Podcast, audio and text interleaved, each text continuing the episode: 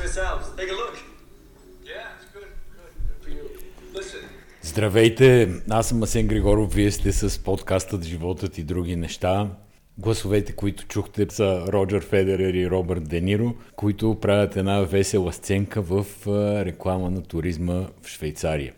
Защо се случва това? Защото Роджер Федерер от известно време е ангажиран с рекламата на родината си, ангажиран е с туристическия борт или както там се казва тяхната организация.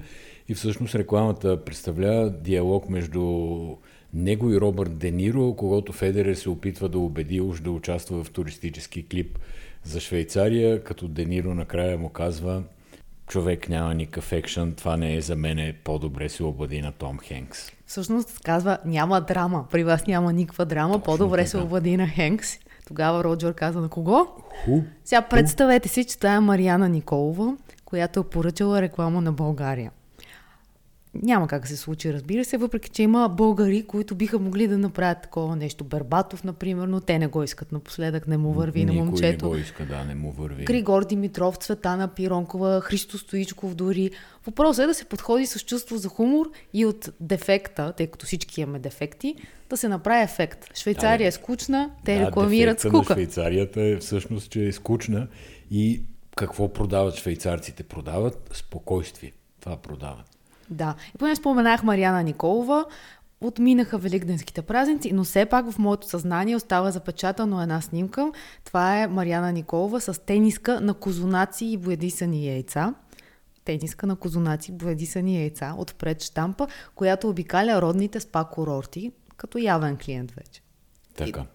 Ти имаш а, някакво лично отношение към министърките на туризма, защото си спомням, че преди Марияна Николова по същия начин непрекъснато държеше да говорим за Ангелкова, жената с носа, обаче Ангелкова. Въобще да. не си прав, защото аз влизам просто в темата за Швейцария и за борда по туризъм, така че не съм съгласна никакво лично отношение, направих само връзката. Да, значи на Дениро трябва му се обади някой от нашите за реклама на България, защото тук екшен има. Очевидно Дениро каза той търси екшен, екшен има, да го закара на заседание на комисията по ревизия на какво беше ревизия на управлението на Бойко Борисов и там спокойно може да се включи. Мисля, че и в ръкопашен бой може да се включи, защото в момента мисля, че докато говорим или след малко ще започне е, последното заседание, но на предишното имаше бизнесмен, който твърдеше някакви неща, нали, паза се да кажа, правеше разкрития. Е, защото... Е, гръмна няколко бомби, можем да го Да, наречем. гръмна няколко яки бомби и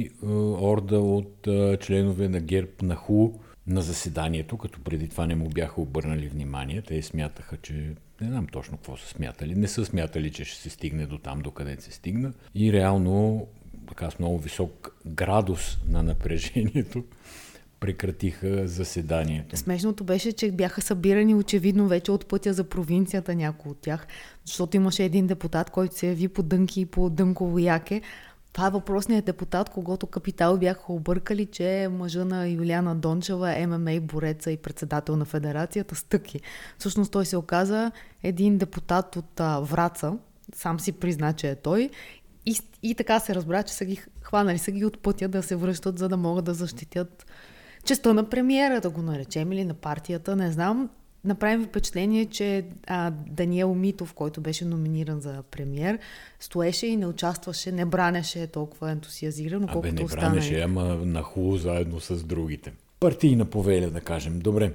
А, и там двете седмици, в които не сме се чували, или по-точно нашите слушатели не са ни чували, много събитийни се оказаха, освен празниците, се случиха бая неща които в края на краищата до какво се свеждат? Свеждат се до това, че към днешна дата има вече избрана Централна избирателна комисия, има обявена дата на избори. Това е. Е, до това се свеждат. И, накрая до това се свежда. В крайна да. сметка това беше едната от двете хипотези с голяма доза на вероятност, веднага след изборите, която коментирахме.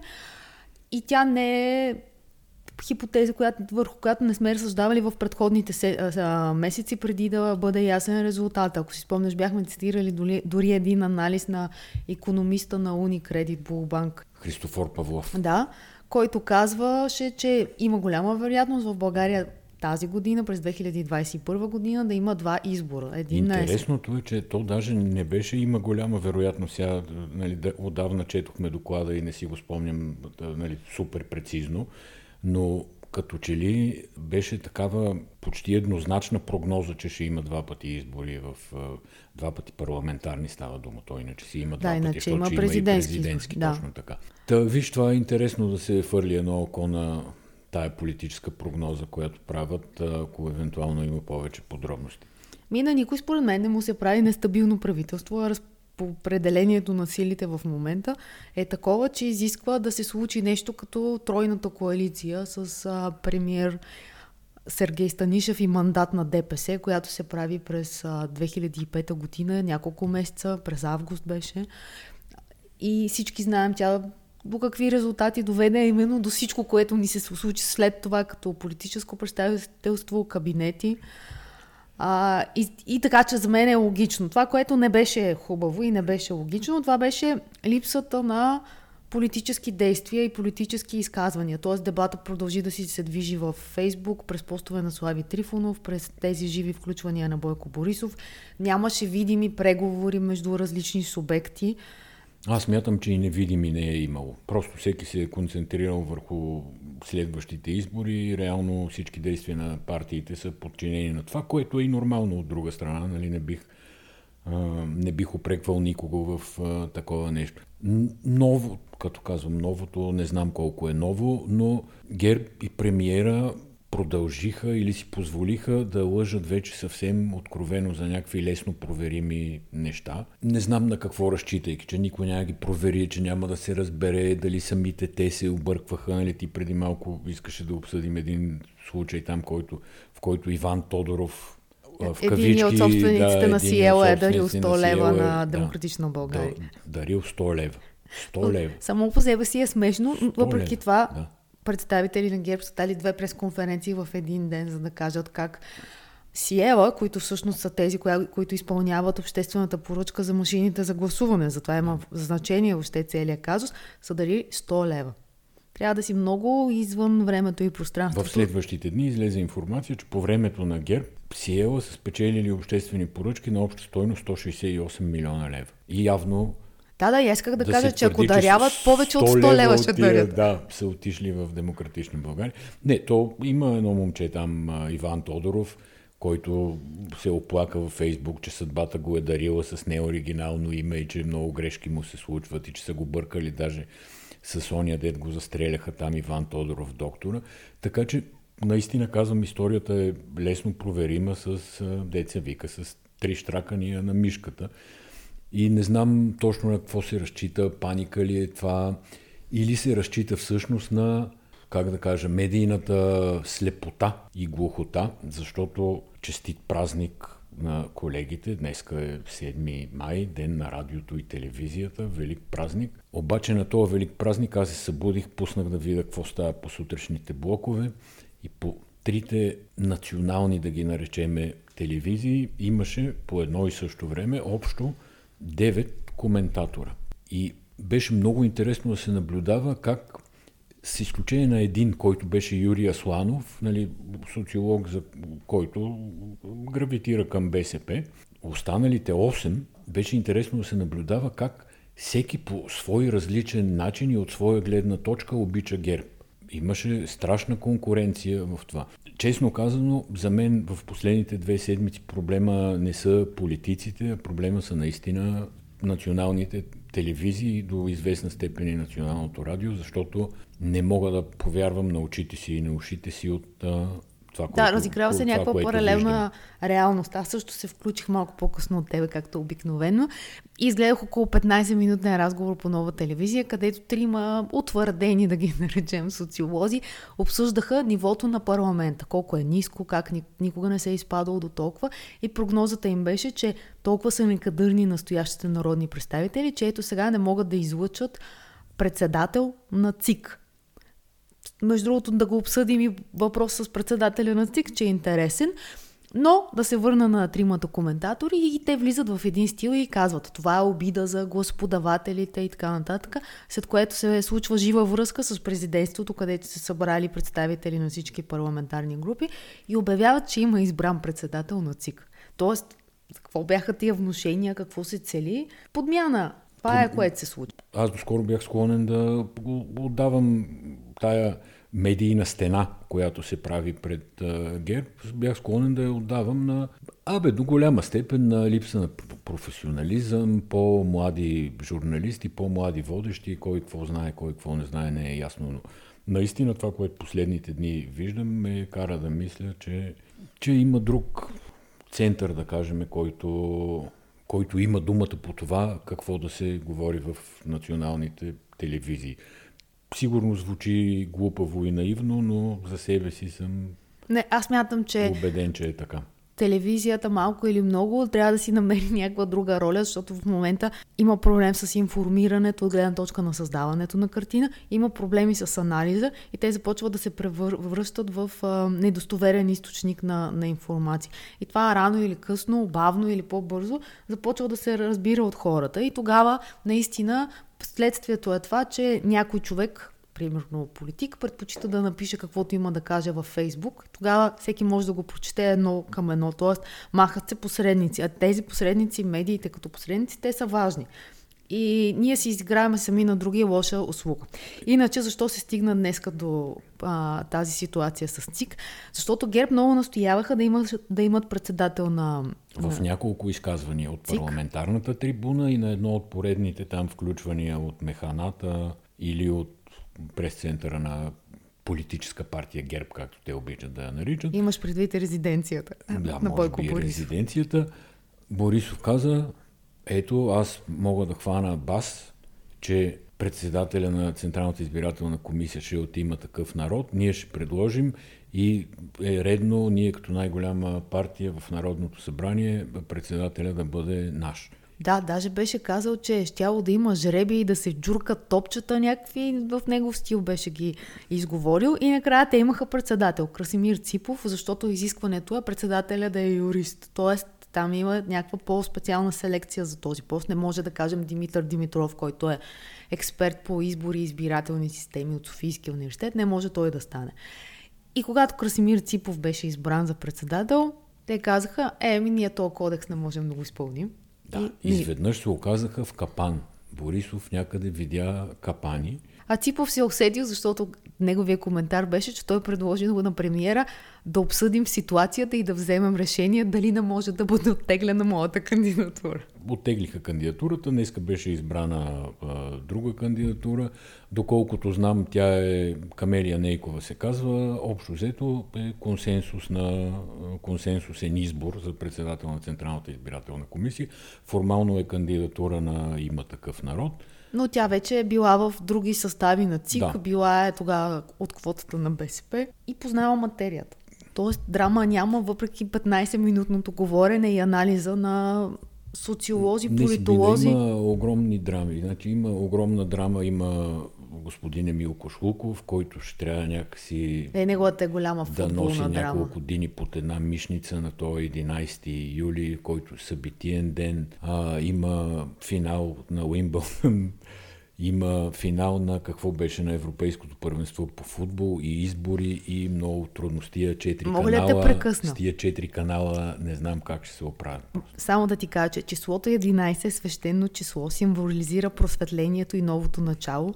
Това е числото, което има най-силната енергия за промените в България от нейното създаване. Защо? Ако към годината на създаване на българската държава 681 добавим 65 пъти числото 11, достигаме 1396 година, когато страната пада под турско робство. Цитирам ти вестник стандарт, сигурно съм, че отдавна не си го чел и виж какви неща изтърваваш. Аз не съм убеден, че съществува такъв вестник. А, онлайн версията на вестник да. стандарт. Не съм отворила тук хартиен вестник. Има драма с 11. Преди това имаше с 4 април, защото беше католическия Великден. Страшно обидно за католиците. Ама каква драма има сега с футбол? И аз не знам, честно да ти кажа, всяка дата се оказва някаква драма. Сега, аргументите на Кошулков бяха, че той има подписан договор с рекламодатели и е купил правата за излъчване на Евро 2021. До тук добре, свършил си я работата. Има събитие, продал го е. Купил го е, продал Купил го е, продал го е, това се изисква от него. трябва, така. Но както ти спомена преди малко, Емил Кошлуков управлява 4 канала. И благодарение на тези 4 канала, той ако иска може да на единия да коментира Евро 2021, по другия да коментира изборите, по третия Уимбълдън и не знам какво още има в а, този ден. Деня на мохитото в Америка, могат да бъркат рецепт. Тоест, също нещо много важно е, че матча, който е а, финалния на Евро 2021, ще се излъчва от 22 часа. До 22 часа, до 22 часа Всички Харалан да. Александров и останалите Нойзи Харизанов, Харизанов са обиколили три пъти да, трите Мира телевизии. Радева, трите телевизии. Отделно аз, уважаеми зрители, слушатели, грешко, отделно аз, уважаеми слу- слушатели, мога да ви кажа те какво ще кажат. Утре ще има събитие голямо, тъй като Слави Трифонов, който общо взето не гъкна по време на предизборната кампания и имаше всъщност едно странно интервю там с въпроси на зрители, но реши да даде интервю на живо, което е много похвално само по себе си. Ще го даде утре по националното радио в предаването на Петър Волгин, което се казва, не съм сигурен как. Деконструкция на се ли казва? Декон... Може да се казва деконструкция.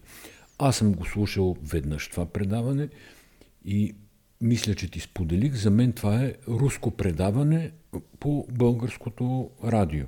По никакъв друг начин не мога да го определя. Там няма журналистика, няма гледни точки, няма нищо. Там са едни обичащи Русия хора, които някои се включват по телефона, водещия пригласия, подпитва. Беше страшно нещо и съм силно очуден на БНР как изобщо това минава през някаква редакционна колегия. Поправям се. Политически некоректно се казва предаването на Петър Волгин. Добре, така се казва. То името има значение, но в случая няма особено значение. Това е въпросното предаване на Петър Волгин, където ще се яви Слави Трифонов. Сега, защо е направил този избор е интересно да се помисли. Аз не мога всъщност да извада експертиза, да кажа ето за това го е избрал. Ими защото според мен в представата на Слави Трифонов за журналистика, Петър Волгин сигурно е добър журналист и сценаристите са, са, са ученици на Петър Волгин от НГДЕК. Нямам никаква представа, гадая. Та, това ще е важно. Нали, първо заради избора на предаването, какви теми ще се говорят. БНР го рекламира усилено, разбира се, събират въпроси от граждани. Тия, част от тия въпроси със сигурност ще бъдат зададени. И изобщо ще е интересно да се чуе какво Слави Трифонов възнамерява да прави от тук нататък. Примерно ще се кандидатира ли за депутат. Защото той не успя да се появи в това Народно събрание, освен на първия ден на клетвата онлайн. Да, а днеска един депутат от неговите е казал, че Ивайло Вълчев се казва, е казал, че всеки от нас може да не бъде в следващите листи. С оглед факта, че, че едно там последно проучване на лично социологическо, доколкото може да им се вярва, нали, това е с всичките условности наистина, говорили сме и друг път, то казва, че вота отива нататък, а, има такъв народ да стане равна на първата или дори първа политическа сила. Тя, ако в този момент Слави реши да се оттегли нали, по един начин, Точно това исках да ти ще кажа. тълкуваме неговото поведение. Ако напротив засили протестната риторика, нещата за смяна на системата и всякакви подобни, очевидно, че ще иска да печели. Но при него беше ключа от а, развитието на политическата криза до сега. По всичко личи, че при него ще остане и, за, и при бъдещите избори. Да, но той е при него не по някакво случайно стечение на обстоятелствата, той е при него поради вота на хората, които са гласували, подкрепят го. Това изследване беше на Market Links. То е правено важно е да се каже в периода преди има такъв народ да върне мандата. Това е, може би, най-важното, А, защото... а това е важно. Да, това беше всъщност политически силен акт връщането на мандата в една или друга посока. Тоест, част от избирателите може да смятат, че така е правилно, не трябва да се преговарят с останалите партии. Други могат да смятат, че са били длъжни да опитат да направят а, правителство. И това само по себе си предизвика също така един мини скандал, в който сценариста Тошко Йорданов обвини BTV, че не са показали цялото изследване на Market Links, защото при BTV се показваше близостта между двете, като ГЕРБ може да е първа политическа сила, а в това, което не е показано, са нагласите и оценката към партиите. Там има такъв народ, са първа политическа сила. И, така или иначе, те са не много... беше показано и доверието към политическите лидери, където господин Борисов мисли, че беше на четвърто място. Тоест имало, Пак- имало е какво да се покаже. Има, има. Имаше какво да се покаже, но тук мога да се върна само пак да честита професионалния празник на колегите от а, телевизиите за това, че Си вършат работата. много добре си вършат работата. Да. Да. Сега Слави Трифон ще говори в БНР. Само по себе си БНР е тема. И защо е тема? От една страна се появяват новини през няколко седмици, че правителството реже бюджета на Българското национално радио. Сега последната новина е преди няколко дни и те му рязват с 388 хиляди лева субсидията, като пред това вече е второ съкръщение. Имаше подобно преди няколко седмици. Тогава бяха 450 хиляди. Тоест говорим Иначе, общо за общо, ако събереме 400 и 450, около 800 грубо, хиляди, което няма как да не се отрази в програма, заплати на хората, мотивация и така нататък. Аз не съм сигурна този а, генерален директор на радиото, Андон Балтаков, колко, как го приемат управляващите в оставка в момента и защо му се случва това нещо. Но ми прави впечатление нещо друго. Това радио на няколко пъти го включвам, когато се става дума за отразяване на парламент. И давам пример с днеска. Днеска, преди да запишем този подкаст, исках да разбера какво се случва в последния работен ден на Народното събрание. Когато пуснах радиото, так му репортерка обясняваше какъв е дневния ред на комисията на Майя Манова. Това е тази комисия за ревизията, за която говорихме вече. И тя казва, днес ще има изслушване в комисията на Майя Манова за плажа Алепо. И нищо повече. Обаче, ние в сряда гледахме този цирка, който беше с а, земеделския предприемач, да, Светослав Илчовски. И тогава те казаха, че прекратяват заседанието, но в петък, в а, времето на комисията, той ще бъде изслушан отново. И аз проверих, има ли, освен първа точка, има ли и втора точка. И се оказа, че има втора точка, която обаче не беше съобщена по радио. А сега може би трябва да дадем още малко предистория, че този плажа на Алепо е онзи плаж с прочутата подпорна стена, който беше конструиран от мъжа на Катерина Да, и който е Захариева. получил всички разрешения от а, изпълнителна власт, общински и държавни администрации, които са изцяло под контрола на ГЕРБ за последните години под формата на подпорна стена, всъщност очевиден хотел.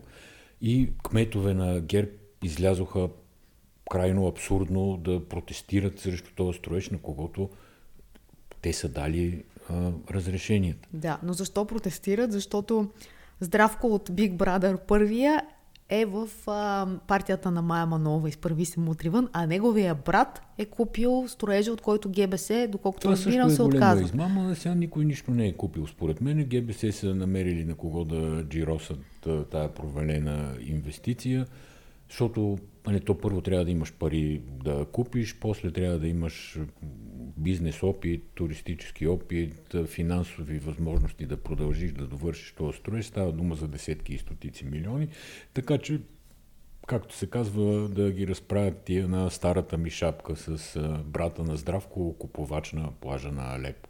Да, и ти дам още един пример за отразяването на БНР по отношение на парламента. Не разбирайки защо са наказани БНР, и то е през, пак през седмицата се включи репортерка от Народното събрание, за да каже какво се случва. И тя каза следното нещо. Не бяха допуснати два законопроекта на Демократична България.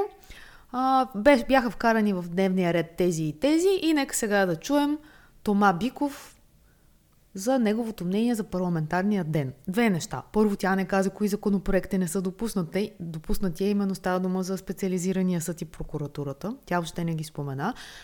Разказа всички останали и след това Тома Биков. Откъде на къде Тома Биков може да бъде говорител на цялото Народно събрание? Да не стане много да ги храним, но не, днеска слушах аз пък в колата. А, това не е вина на БНР, разбира се, но бяха включили някакъв политолог, за мен неизвестен, който например, казваше думи като идентифициране, но така или иначе представен като политолог. И той каза, че се готвело, в следващия парламент се готвело правителство на опозицията. И чува ли си ти за правителство на опозицията? Не. И аз не бях чул. Ама явно в политологията ги учат на нещо такова. Не, не съм сигурен, само казвам. Въпросът е коя политология. Да не се окаже, че и в библиотекарски има политология. Добре, да спрем с политиката, така или иначе ние за една седмица няма да я решим. Той В никакъв случай. интересното Аз предстои. Да искам да кажа две изречения за този човек, който излезе да говори е, нали, супер скандални неща, наистина супер скандални неща. Много е интересно първо, че излезе да говори. Второ, позволи си да говори неща, които, да кажем, много трудно би могъл да докаже. И ако го погнат да го преследват и да го съдат, сигурно ще успеят да го осъдат за това, че за градус може би да може да докаже. Нали, това са транзакции, пари се ходили наляво-надясно, може да се проследи, но всичко останало, кюлчета, кой дал, колко дал. Той, между другото, дава леко заден, защото го бяха намерили от капитал да го питат след сряда. И той там казва едно изречение, абе аз им говоря как ги крадат ежедневно, а те се вторачили в някакви снимки. Да, то между другото казва и нещо, което мен силно ме очуди, как били откраднати 60 милиона от парите на пенсионерите и били дадени за изтребители. Тоест, къде са кючетата, къде са отношенията му с градус, Министерството, къде са изтребителите. Да, малко според мен работи с чужда информация. Със сигурност има и своя, но със сигурност и Да, но това, което той го свърши използва работа, да казва нещо. е, да. че някои неща, свързани с Бойко Борисов, излязоха в международна среда. По Така е. един или друг начин. Аз ги видях преведени Между на английски другото, в Twitter. мен е любимото ми изречение от цялото изявление, де цитира как а, си говорили за изтребителите точно. ГЕРБ коментирали помежду си там или бизнесмени, не знам кои, които са били на тая сбирка, но във всички случаи нали, политически а, лица също са присъствали, които казали, е, тия американците една стотинка не дадоха на никого за тия самолети. Добре, а, една новина, която няма нищо общо с България, обаче гледах, че много хора я коментират. Това е с основателя на Microsoft Бил Гейтс и съпругата му Мелинда се развеждат. И Така. както коментира една наш позната, карантината не прощава на никого.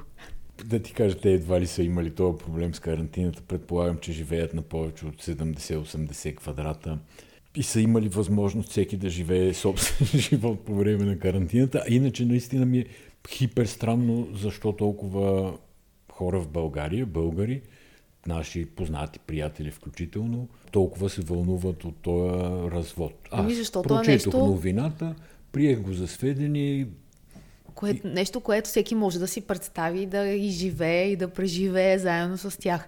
Когато се говори за фундацията на Бил и Мелинда Гейтс, те винаги са били едно цяло. Заедно борят глада, правят ваксини и сега изведнъж тия хора след 20 и колко и 7 години брак се развеждат. И Вече пар- не вярваме, че можем да израстваме заедно като двойка в следващата фаза на своя живот, се казва в публичното им съобщение.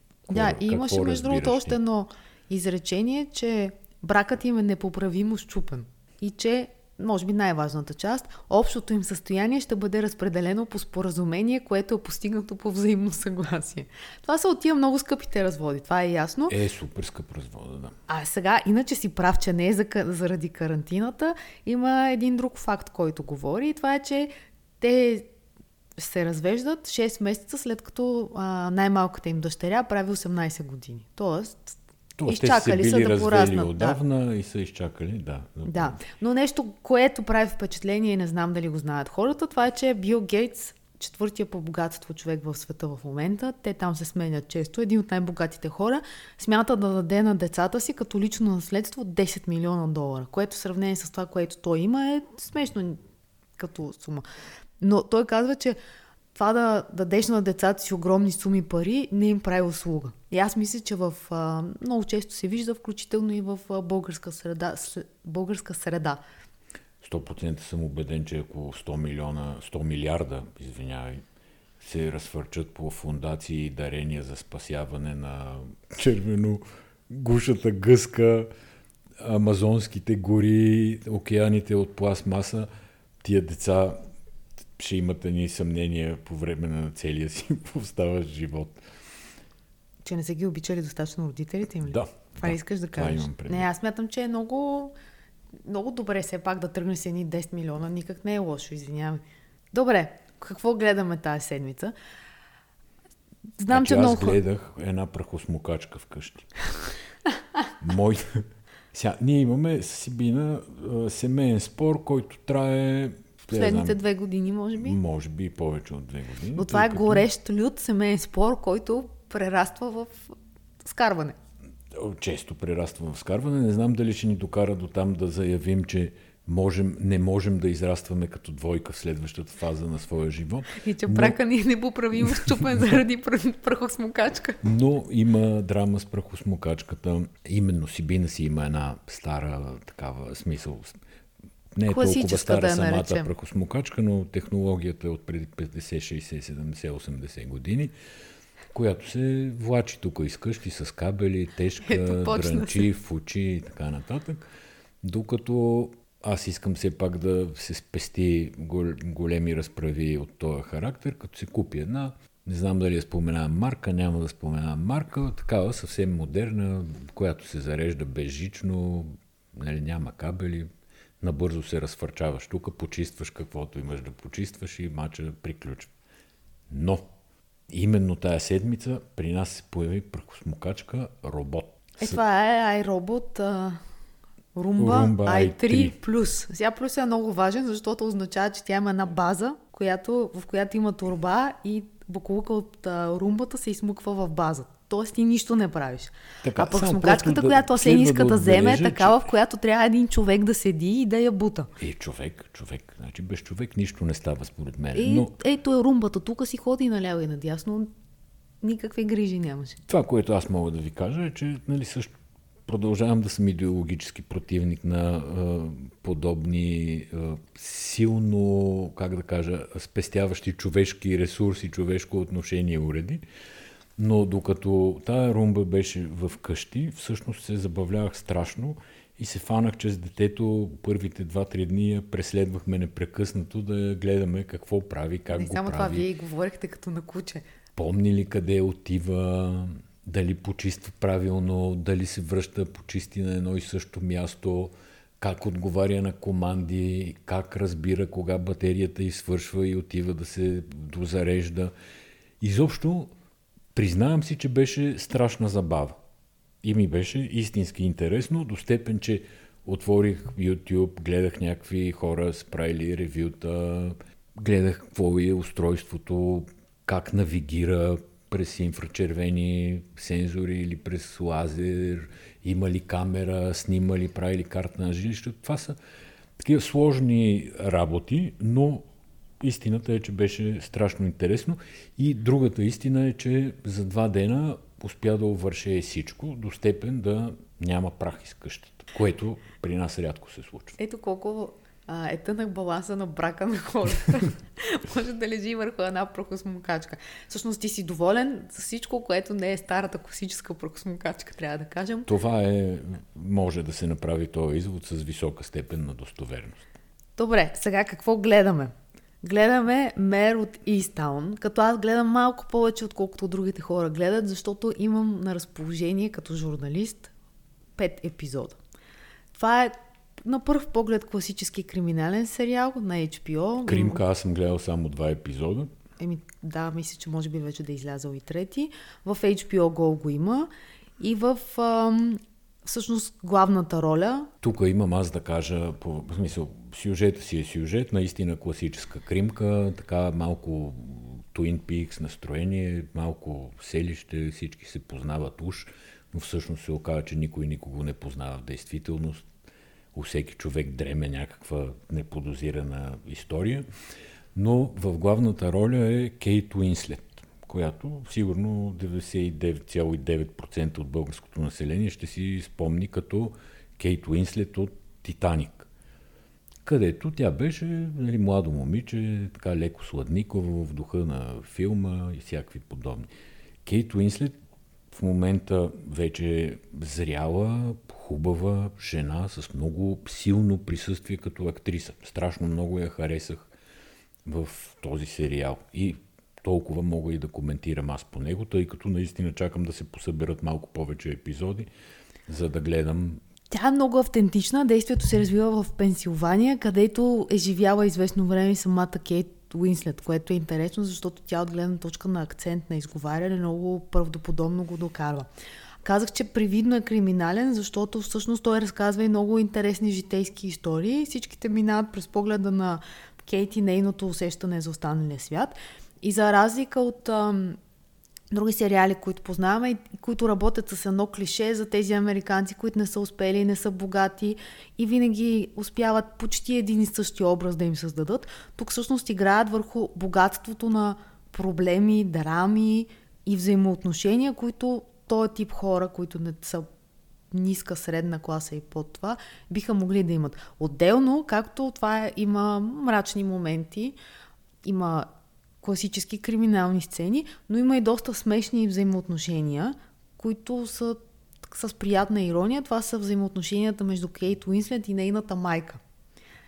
Сега не, не си спомням в кой епизод, тъй като ти ме гледаш малко, явно не си минал там, може би в трети, четвърти епизод се случва. Вече в пети, докъдето аз съм гледала, става толкова напрегнато, че не мога да разбера защо тези хора, които ни дават а, сериалите да ги гледаме, ни остават без финал. Така бяха направили още с коя криминална драма с Undoing бяха направили също нещо, бяха ни дали 5 от 6 епизода, сега са ни дали 5 от 7 епизода. И може да си представиш колкото по-близо е действието до финала, толкова е по-завързано. И ти седиш и аха, искаш да гледаш още. Мисля, че това е класически binge watching този епизод, този сериал. Може да седнеш и да го изгледаш за една-две е, вечери. Това чакам да се събере, да го изгледам и после може и пак да коментирам. Много ти благодаря, че беше с мене в началото на този следобед, на, в деня на радиото и телевизията, което може би да прави и наш професионален празник, защото ние подкастите сме А ние сме почти като радиото. Аудиопродукция, да. да. да. Така Добре, че благодарим празник, мерси. Благодаря ти и аз, благодаря на всички, които ни изслушахте до тук и до следващата седмица.